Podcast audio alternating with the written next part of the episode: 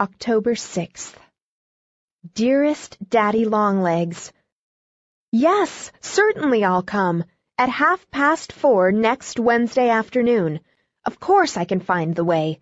I've been in New York three times and am not quite a baby. I can't believe that I am really going to see you.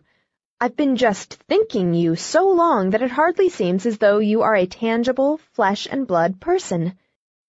You are awfully good, Daddy, to bother yourself with me when you're not strong. Take care and don't catch cold. These fall rains are very damp. Affectionately, Judy. P.S. I've just had an awful thought. Have you a butler?